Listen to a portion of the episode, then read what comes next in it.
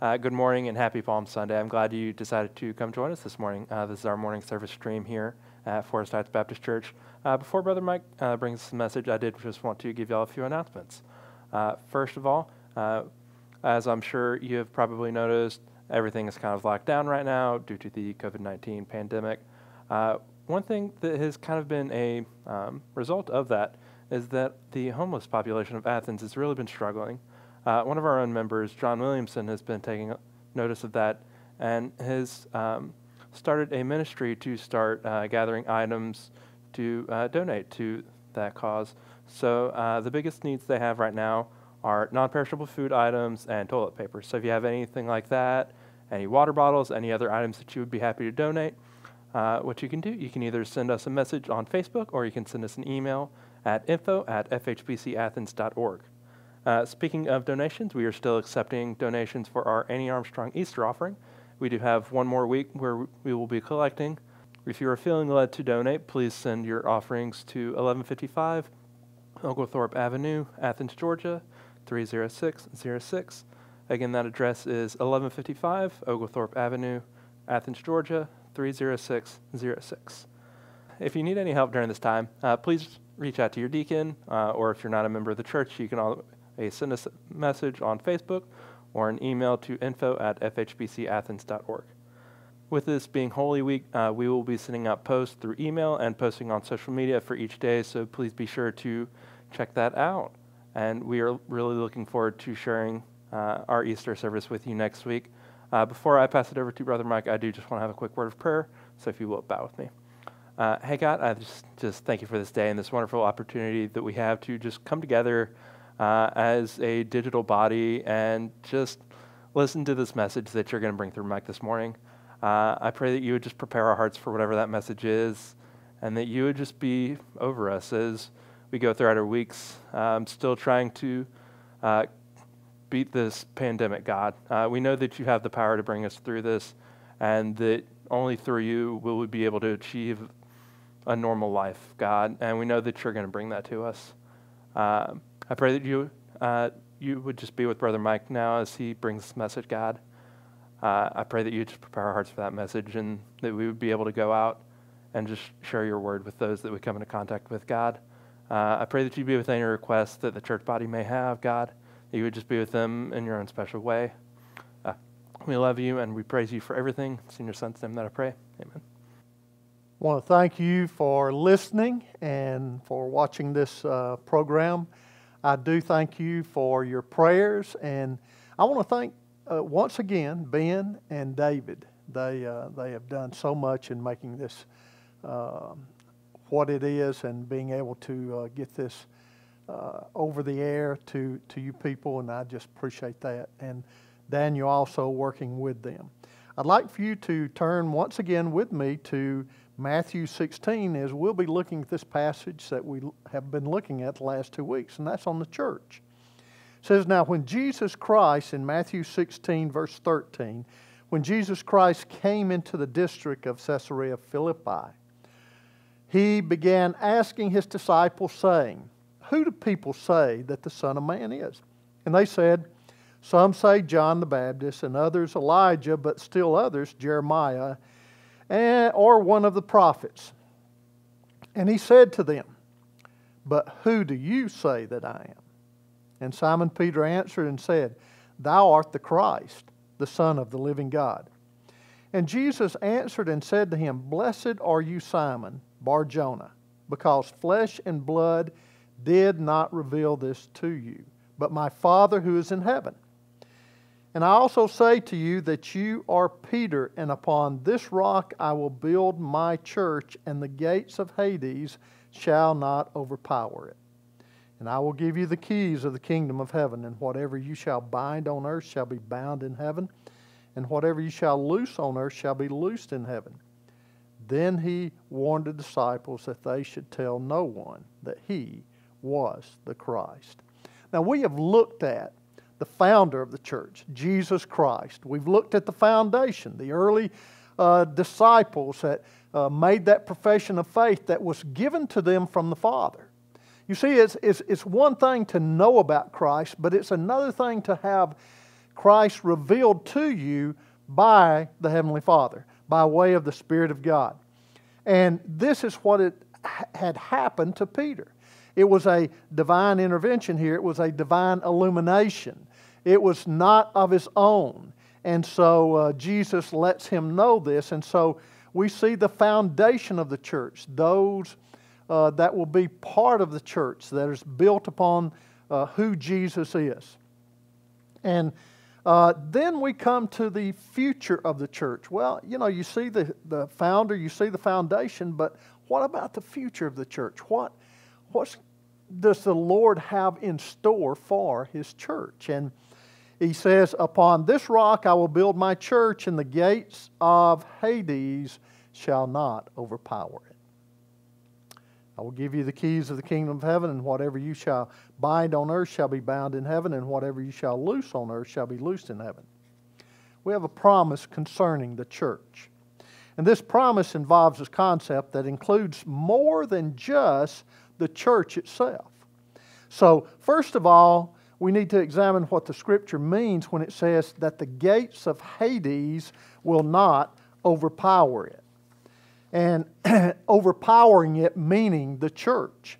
Well, to begin with, we need to understand how the word Hades is, is used and what it refers to in the Bible. In the Old Testament, it's a place of departed spirits. Uh, to their abode in the grave. In other words, it's dealing with death. And the gates of Hades seems to best refer to the death and the power of death in this passage. So death is a great enemy of us all. But it was overcome at the cross by Jesus through the resurrection, through the death, burial, and resurrection. It was because of sin that death uh, came into the world. And as a part of this curse, and the one behind it, which is uh, Satan, he opposes the church and its mission. So, however, victory is certain for the church, the Lord tells them, both through our future resurrection from the dead and the present spiritual battle against all evil that we may face. Victory over death and Satan, uh, that is sure because of who the Lord is and what He did on Calvary's cross, because He's the founder of the church and he's a savior of the church. Peter stood up at Pentecost and he said, God has raised Jesus from the dead. Now, why did he say that? Because death, hell, and Satan could not stop Jesus. And nor can it stop uh, his church and its purpose and mission. So, Jesus, the founder of the church, could not be stopped. And so he is the one with the authority to help us in overcoming uh, Satan's attempts and all that is thrown as hindrances before us to keep us from being the church that we need to be. Now, the second thing that needs to be looked at is the word gate and how it's used in the Bible. Uh, in the Bible, gate is dealt with uh, as authority. There's authority associated, in other words, with it. Uh, it was a symbol of the city's strength, it was a seat of power, and the city hall. And the uh, city elders, they would sit at the city gates to conduct the, uh, the business of the city and render the decisions on behalf of the citizens and the city. So, uh, as we look at this, we see that Jesus is speaking of death primarily uh, as, uh, you know, the, uh, the, the thing that he overcame at the cross uh, that we need not be afraid of and, and we, not, we need not let that hold us back. But also, he was speaking of the satanic activity or authority behind that uh, against the church. And Jesus is guaranteeing that death nor Satan's authority will prevail against the church. When Jesus died on the cross, Scripture tells us death was swallowed up in victory. Oh, death, where is your victory? Oh, death, where is your sting? The sting of death is sin, which was brought on by Satan. And the power of sin is the law. And But thanks be to God who gives us victory through our Lord Jesus Christ. 1 Corinthians 15, 54 through 57. Jesus is saying, My church is unstoppable. And that's great to know because He is unstoppable. Satan cannot corral it. Uh, nothing can overpower or si- uh, silence its community of faith. Even the power of death itself or any authority from Satan cannot overtake it. The Lord's church will go on, even if its individual members should die. So, when the church is doing its job, this is why the church is so important. When the church is doing its job, all of society benefits because the Lord has made it that way. And He has set it up that way. This is why the church is the most important entity in the world at this time. Unfortunately, the church cannot and will not understand, uh, or the world, excuse me, cannot and will not understand the importance of the church until the church, with its restraining and sanctifying influence, is raptured away. That's when all hell and uh, all chaos will break loose on earth. Jesus has defeated death and Satan. Satan will continue to, uh, to uh, try and defeat the church, even though the ultimate battle has already been won at the cross. He will not give up. But Jesus has paid the price, He has provided the victory. Jesus guarantees us that death, hell, nor Satan and his authority will win because he has risen from the dead. Now, another thing we need to notice about this passage is that Jesus did not give Peter the keys to the church. Now, please hear me out here. In verse 19, it says, I will give you the keys of the kingdom. Basileia, meaning rule or authority of heaven. We need to understand that. That's so very important. The church and the kingdom are not synonymous. The kingdom here does not refer to called out body of believers. The kingdom refers to God's comprehensive rule over all his creation. In other words, the church is limited, whereas the kingdom is comprehensive. Now, Jesus was given the keys, which stand for access. But what does that mean? It means that Jesus was giving his people, his community believers, access to the resources of his all encompassing kingdom. Now, aren't you glad that Jesus did not limit his resources just to the resources of the church? The kingdom is much bigger than the church. The church exists for the kingdom and not just for the church. It's likely that Jesus was referring to the keys commonly held by the scribes as a symbol of their teaching function. They were teachers of the scripture, in other words. That tells us that the job of the church is to, is to help establish the rule of God in the hearts of His people, bringing the values and priorities of God's kingdom to bear on every aspect of our culture, every aspect of it. That's the neat thing about it. God created the church to be His agency in this age, representing his bigger plan, which is his kingdom, his rule, his reign. To show the world, to show this created earth how it ought to operate. This is one of the reasons why Satan works so hard to keep the church divided so that it will be ineffective. It will be majoring on the minors instead of the majors. And so he does not want the church to be, Satan does, effective in its use. So he is constantly trying to divide it and, and confuse it and, and to get it misdirected. The purpose of the church is to effectively carry out the authority of the kingdom. This is the future of the church. We're to let the people know how lives should look as they are lived under the authority of Christ. Carrying out the authority of the kingdom involves having a ruler, having rulees, having a rim, and, and having regulations.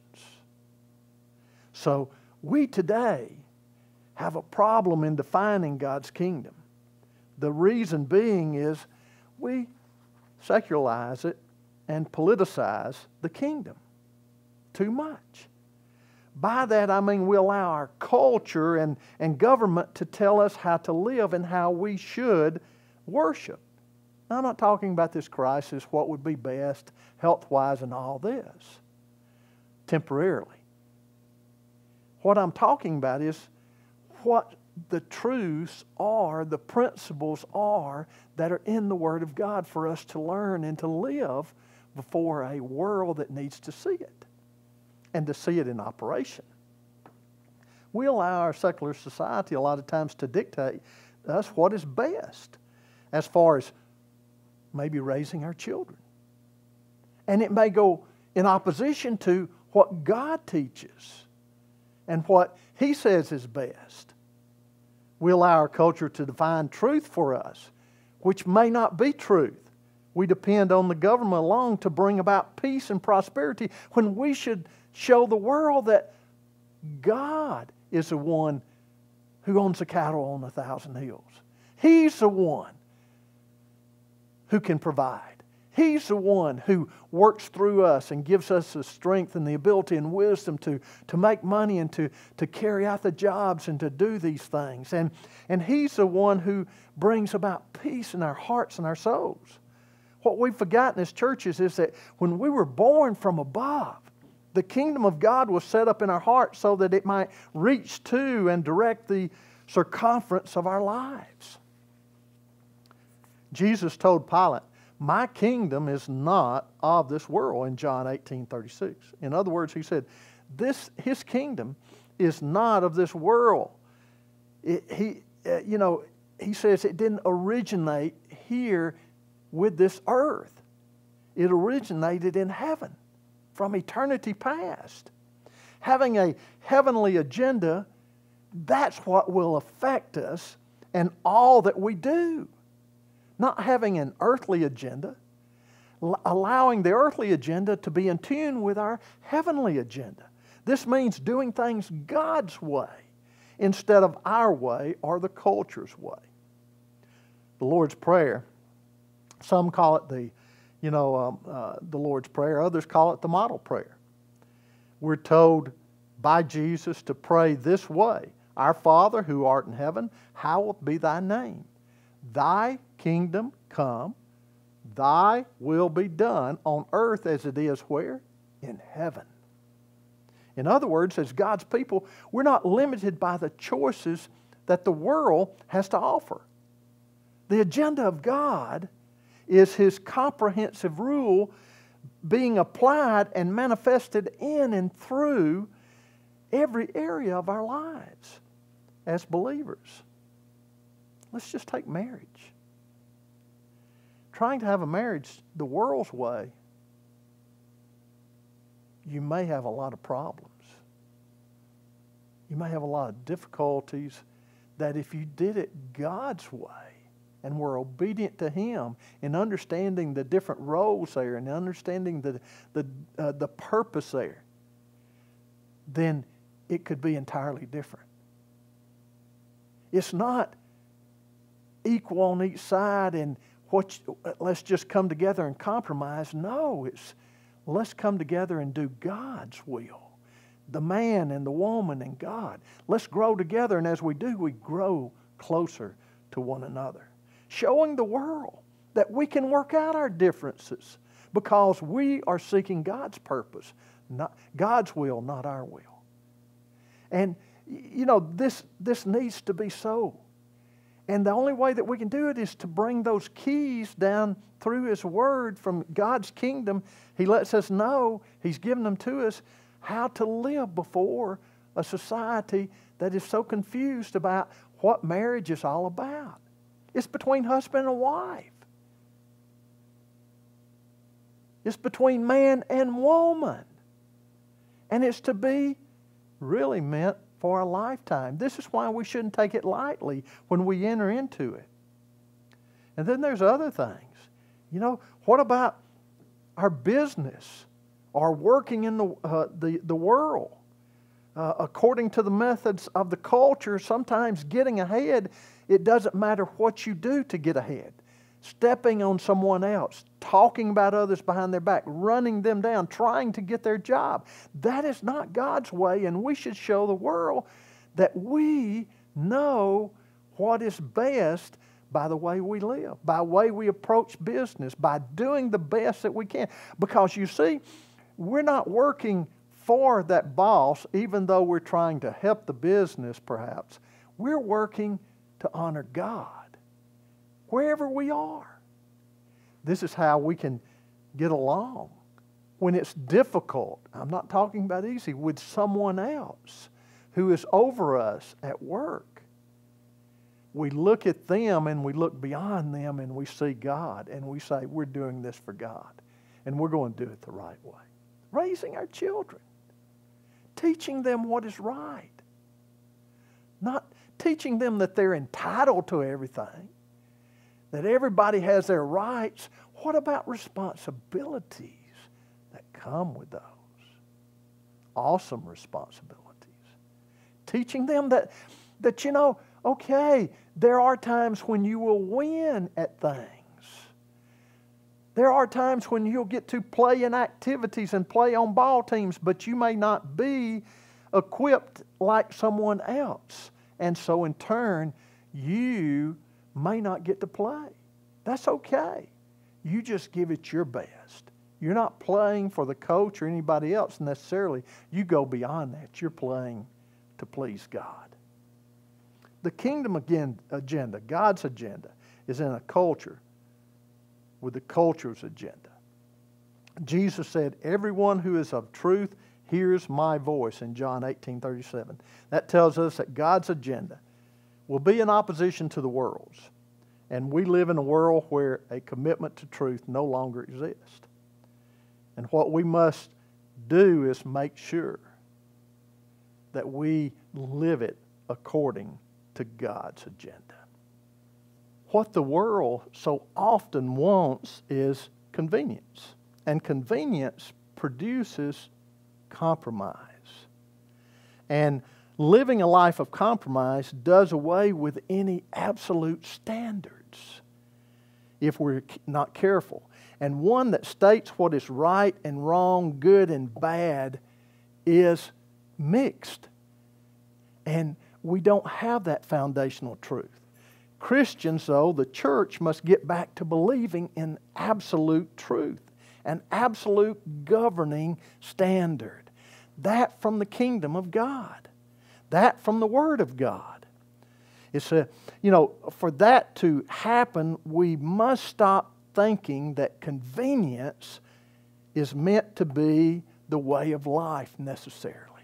We may experience that, but that should not be our ultimate goal. Disobedience to our kingdom calling means running the risk of wandering off the pathway of purpose and into the wilderness of waste. And that's what so often happens when we are putting as our priority convenience above truth.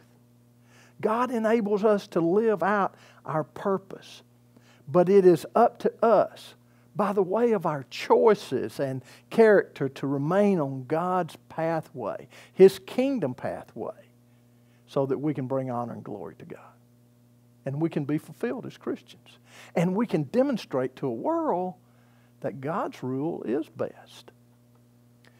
We are to live for Jesus and His kingdom. which involves a church living by God's Word and the absolute truth for all of us. We don't need to invest the best years of our life into things that will not last. We need to invest in the imperishables, and that is God's agenda. Now, how do we accomplish that? Well, with the keys to the kingdom. See, Satan and his army will try and stop you from succeeding.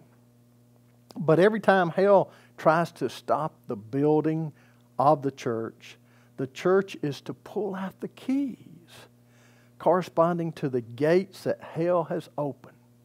However, Satan is tempting us to lean this way or to go that way, to compromise here. And we are to pull those key, keys out to the kingdom and we are to make sure that we are living by them. God's truth. There are resources behind each door to meet every gate that opposes us. The keys represent the supernatural uh, revealed truth of God, which Peter and the other disciples had begun to receive. And they are the guidelines for our lives to live by faith.